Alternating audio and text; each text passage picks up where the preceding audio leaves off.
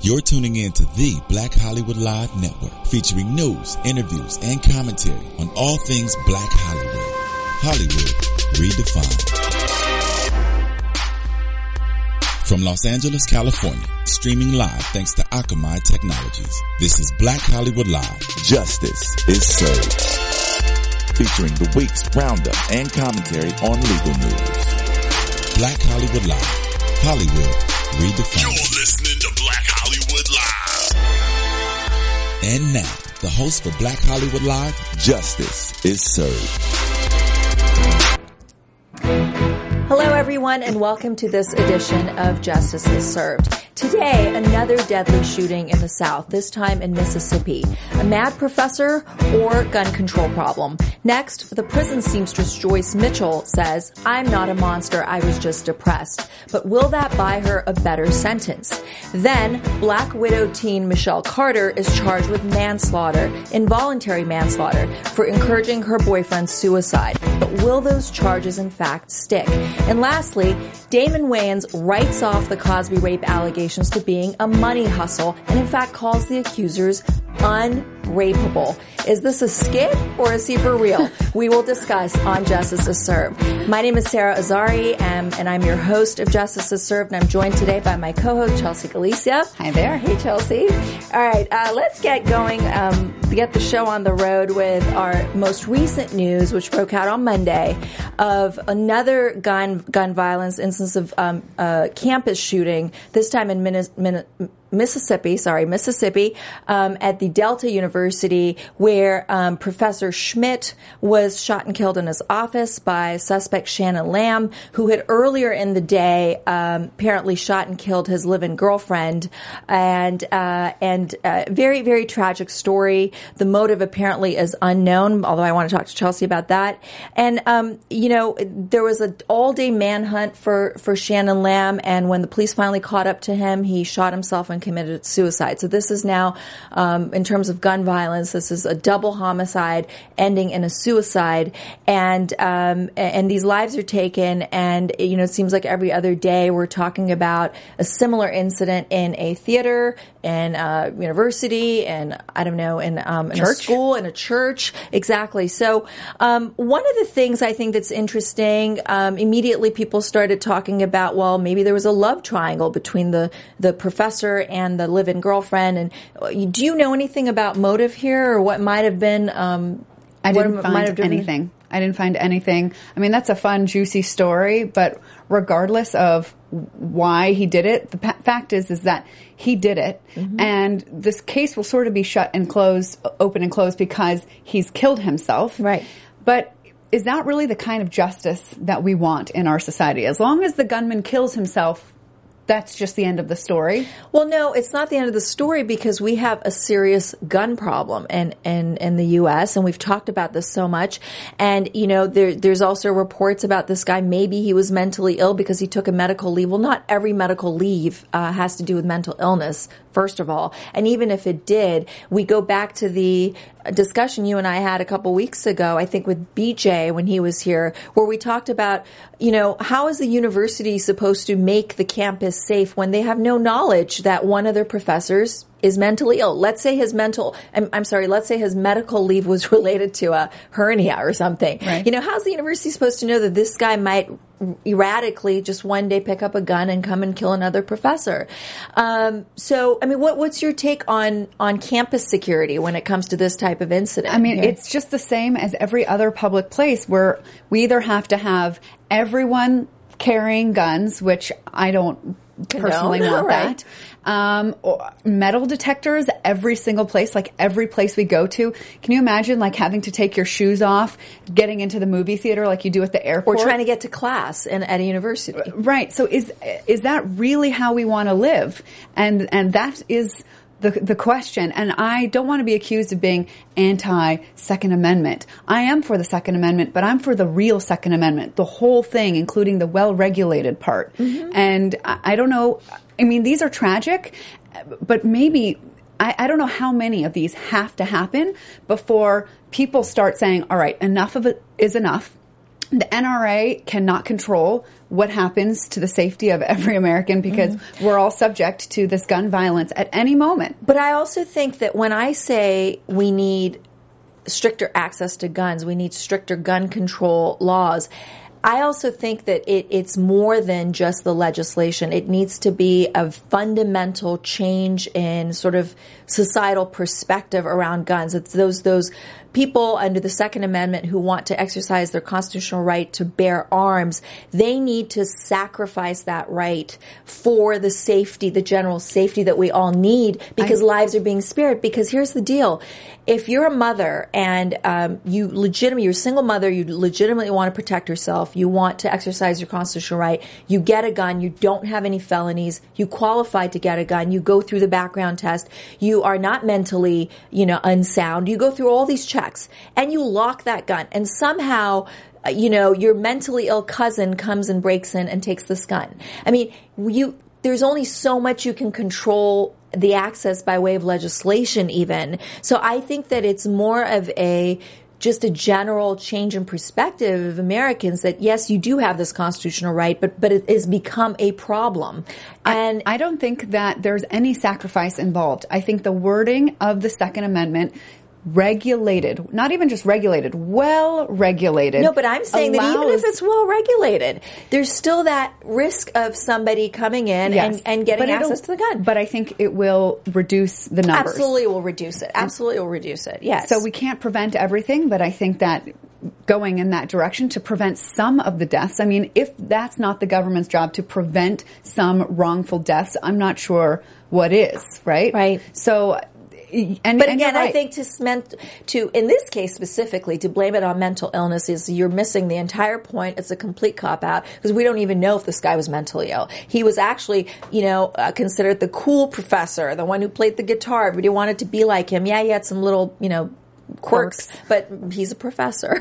um, so, you know, anyway, uh, all right. Well, we want to hear from you. Um, we want to hear your views about gun access, gun control, how that relates to mental illness. Please do tweet us. Um, I can be tweeted at Azari Law and Chelsea at Chelsea Galicia.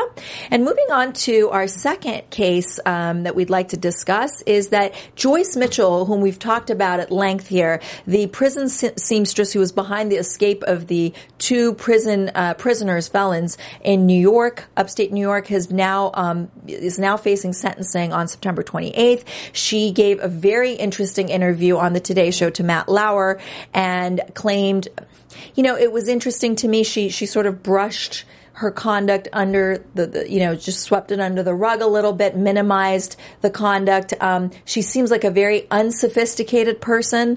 Um, but you know she talked about bringing in brownies and cookies for these inmates. Um, and then she was asked, well, what about the star shaped drill bits that you brought in? How about those? Did they raise a red flag? Like maybe, you know, why do they want those? Um, and you know, I have to say, Chelsea, I thought, well, what? Like, is he going to use it in arts and crafts and make Uh, cookies that and part- holiday cards? That I mean, part was very odd, and I, I do agree that she appears uh, naive, unsophisticated. But I think that she w- seemed to take some responsibility. She was. Uh, she said, "I was wrong." I should be punished. Um, it seems that the reason for this interview is she just wants people to to to not view her as a monster. It didn't seem that she was trying to say that uh, the point the blame somewhere else. No. Uh, that No, she should you know not what be she struck me as? She struck me as, um, you know, we've all had those relationships with bad guys that later we regret, you know, and these are really bad guys.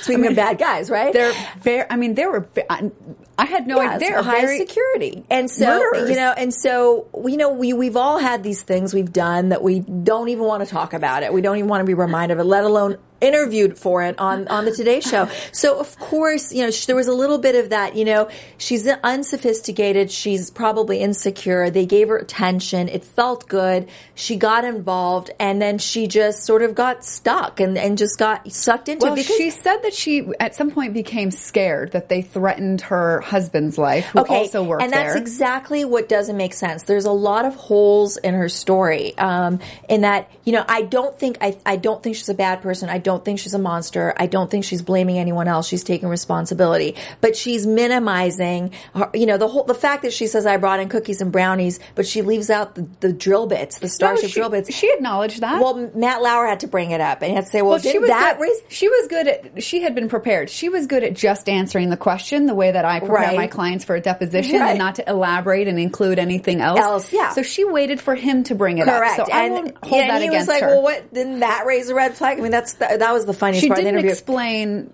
Yeah, why she thought she was being asked for Right. them because But- they but- only told her what they were for after she had given those right things to but i'm sorry but uh, you know i understand you know when you're when you're in prison for a long time um, you develop a relationship with the in, the the guards the the the arts and crafts teachers the the people that you come in contact with on a daily basis. It's hard not to. And even though there's rules set that you're not supposed to cross these lines and you're supposed to keep, you know, because inmates will manipulate you. They want to get out. They want to get perks and you got to watch yourself. Um, you know, you got a weak person like her. She's probably having marital problems. She did and say she, felt like her husband didn't love her anymore, Right. which is not an excuse, but it gives you a sense So- of it was just naive. It wasn't monstrous. Exactly, exactly. But the bottom line is, is she's still sort of, in my opinion, um, played it off, played it down, played it a little bit. Um, and I'm not blaming her for it, but but uh, it, to me, it sounded like that bad guy that you dated that you just don't want to talk about, and and you're minimizing it. You just, you know, it's not comfortable. I, I can't blame her for Well, it. the, the part that seemed bizarre and which was not included in the segment of the interview that aired because there's uh, the rest of that interview is going to be aired um, later this week on another program, but. Uh, apparently, there was a part about how it did turn sexual. She denied sex. to me that's irrelevant to me i mean whether she did or didn't have sex it she assisted in their escape she was the reason why they were able to and i think there were other prison Well, i absolutely think other prison employees She's weren't trying to claim that none of the the acts, which include oral sex, were consensual. That she was frightened into them. Right, and- but there was nobody that she could tell. Like, hey, right and, this- and you know you're going on. blaming the dead inmate. Number one he's a felon so his credibility's at issue. Number two he's dead. So and and frankly who cares if he forced your head on his a penis or you went down there voluntarily? It, to me at this point that's not what matters. What matters is that she really violated the law and and and assisted in two guys leaving the prison. And and her story has holes in it because when she says she acted in fear for her husband's safety, That to me it doesn't make sense because then she says that w- the reason she had the change of heart when she was going to go pick them up when they got out of the prison was because um, uh, they said they were going to kill her husband.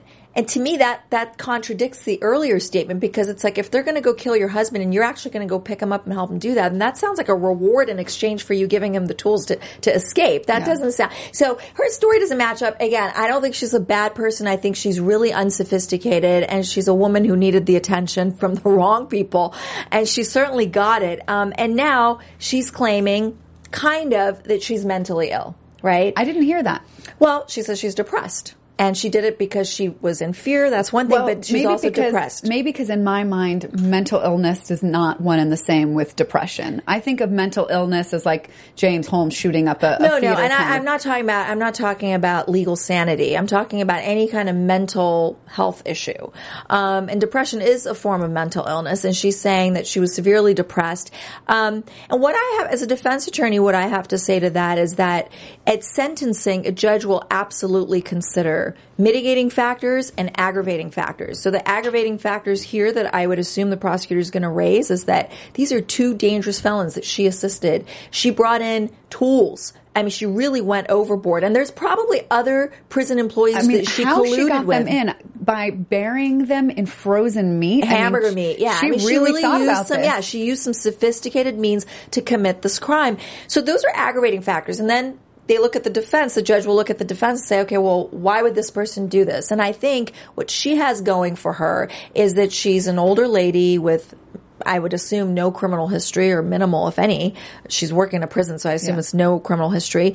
Um, that you know, she's maybe goes to church. She has a family. She's married. She has kids. These are all mitigating factors. And if in fact she's depressed, you know, I think she needs to walk into the sentencing with documentation. I mean, you and I can wake up one day with the blues and say we're depressed. You know, uh, just like not not clinically, but but just. Uh, figuratively. And I think she needs to prove that she has some diagnosis if in fact that's going to be taken into consideration because she's facing up to seven years.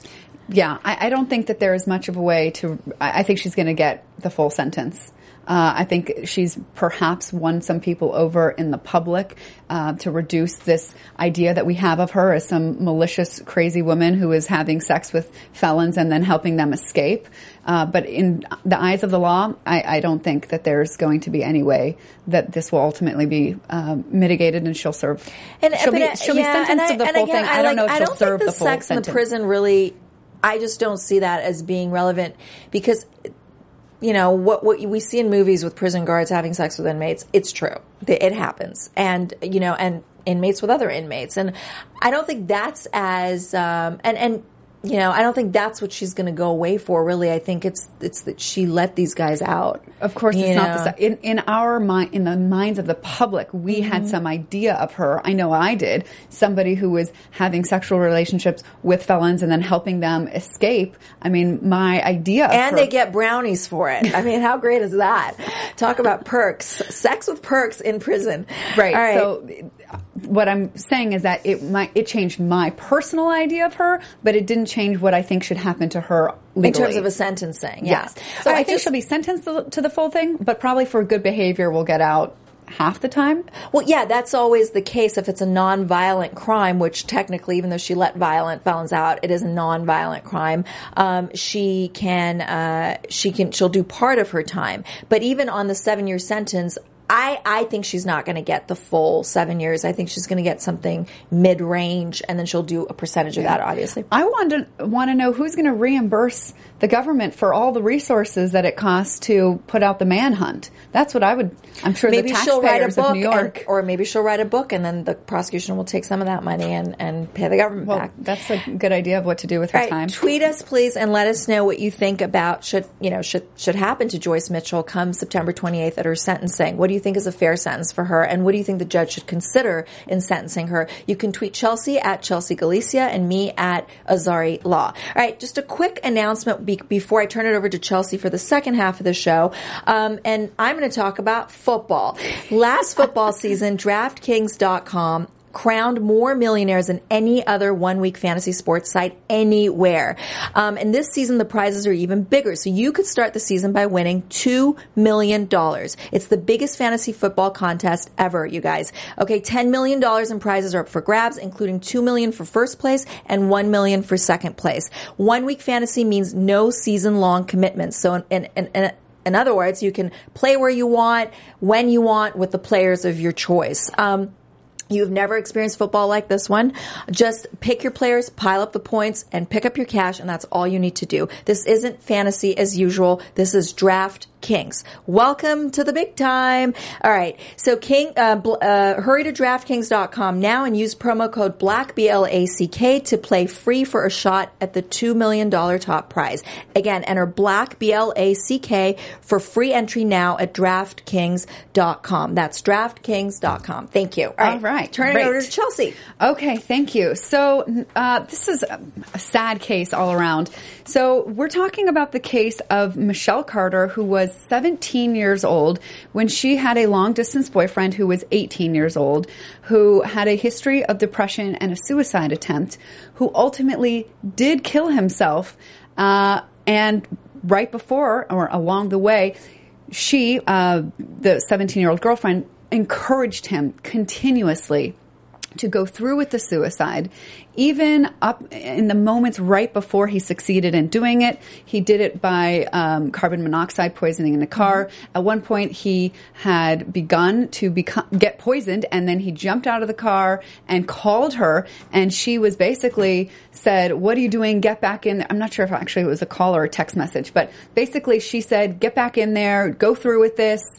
Um, don't live like this anymore. You're going to be free and happy when you die. And so he did. He got back in the car and, and, and he died. So now she is on trial for involuntary manslaughter. And, uh, Has the trial begun? I don't think so. I think she's just charged with involuntary manslaughter. all right. So yeah. I, I, yeah. I wonder if it'll but she is actually going to go, go to trial. I think she's going to go to trial. Yeah, it's- I do too. Um, here's the thing: is maybe I've been spending too much time with my co-host now where I see this entirely through the eyes of a defense attorney. uh, involuntary manslaughter, when I think of that, I usually think of things like um, drunk driving that kills somebody, something where you are doing something that you have sort of a right to do, but it can be done in a dangerous fashion, driving recklessly, driving drunk, and then you take somebody else's life. Some type of conduct. Without your Right. intending to do so. Right. So in this case, she did not participate in the actual gathering of the things that he used to kill himself, but uh, she encouraged him to do it. Although she would say that at some point uh, she did try and tell him to get help, and he just said, "It's too late for me." Uh, Get help from her mental health facility where she was getting help. That was a nice. right yeah, Yeah. and and she we can't even i i don't say legally we can't fault her. Maybe on a personally we want to fault her for not going to parents teachers police and and saying something. But the truth is she doesn't actually have a duty to do that. She's not a mental health professional. She's not a doctor. She's not a police officer. She's not a teacher who has to report things where a, a child might hurt themselves or somebody else. So i don't see where she acted criminally. Now, if we had, uh, let's say, bullying, harassment, texting laws, maybe this could be a form of that. But involuntary manslaughter is just way too uh, far out there, I think, for this to stand a chance. I'm wondering, do you think that there's any charge that she could be convicted of? Well, I think uh, I have two things to say about this case. Uh, one is the the legal charge and the, what she's facing legally, and then just my opinion of her in general. Um, legally speaking, the the only appropriate charge is involuntary manslaughter. Although I think it's going to be a huge challenge for the prosecution to to um, uh, prove their case. And the reason is, you know, the defense is claiming this is First Amendment speech; it's protected speech. There is an exception under the First Amendment under Brandenburg versus Ohio, which I'm sure you remember from law school. It's the incitement uh, exception, which means that if, however, you're inciting someone to engage in unlawful activities, such as taking away their life, then that's an exception to your speech, and it's not protected speech.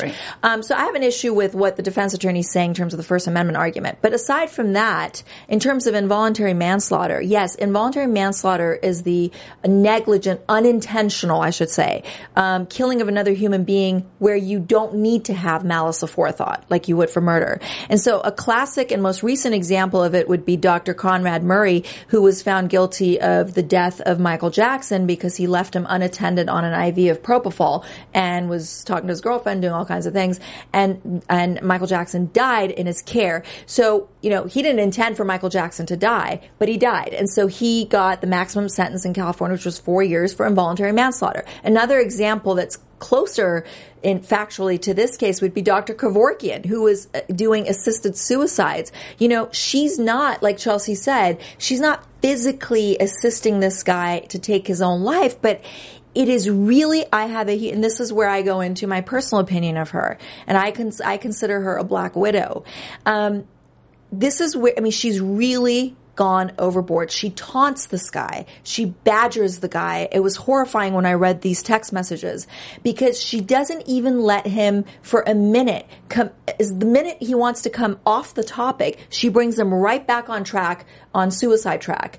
And, and, and it's almost like, um, you know, there's a disorder called, called Munchausen by proxy syndrome where the parent or the caregiver, um, fakes an, uh, an illness in the child. It's also called medical abuse syndrome, uh, or yeah, medical abuse syndrome. And, and even though the age difference between these two is not like a caregiver and a child, she has this sort of authority over him. It seems like from the text that sh- she is his go-to person, um, and she just keeps pushing him. She's determined in his pursuit and her pursuit of him, and um, and it's horrifying that that she wants this guy absolutely to do this. Even in the moments where he's changing his mind, like right before, right when he got out of the car, she's like, "Get back in the car and finish this."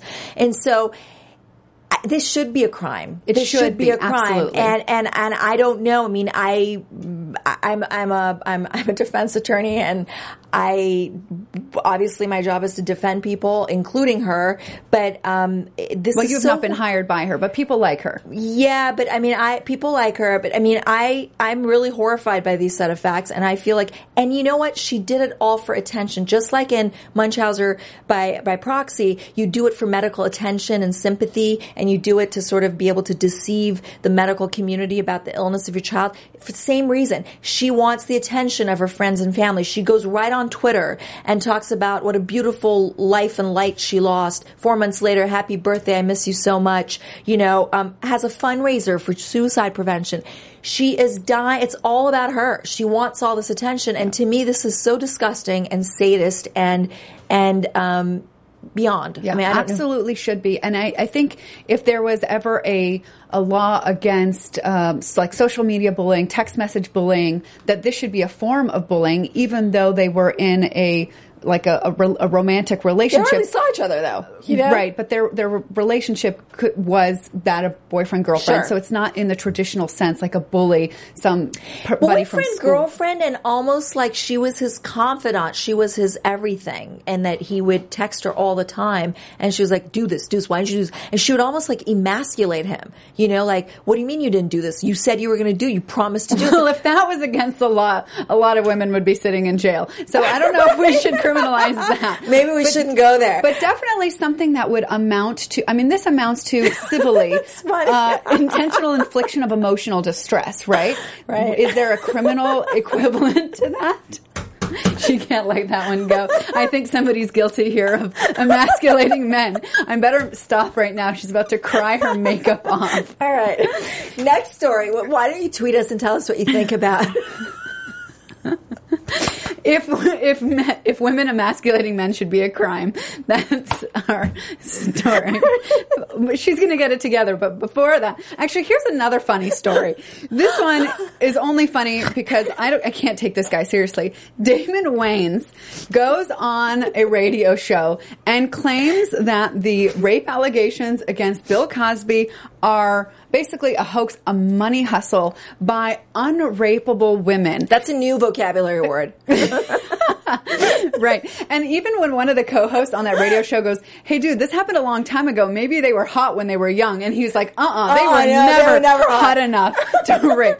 No, and so I love that word though, unrapeable. It's like I would never say that to a prosecutor because I could never get what I want. But unrapeable, it's like I just love that that's a word now. I can't, know? I can't believe that right, anyway, go either. ahead. So I, I was looking to see whether he had any logic, any knowledge of any facts in saying this thing. So I listened to the interview, and within I don't know two minutes, I already cannot take this guy seriously at all. Maybe it's why he was good at In Living Color, but he has He's no hysterical. credibility. Yeah. So the very beginning, he was ta- of this interview. He was uh, asked about why he stopped performing. Apparently, he had Mm. a complication with his diabetes, and one of the co-hosts asked him, "What's diabetes?" And he says. Well, my understanding or my belief is that it's a circulation problem and it happens if you don't move. So in my mind, I'm thinking, so does he think if you like get up and do the hokey pokey that you can move around and that'll create the circulation in your feet that you need in order to c- overcome diabetes?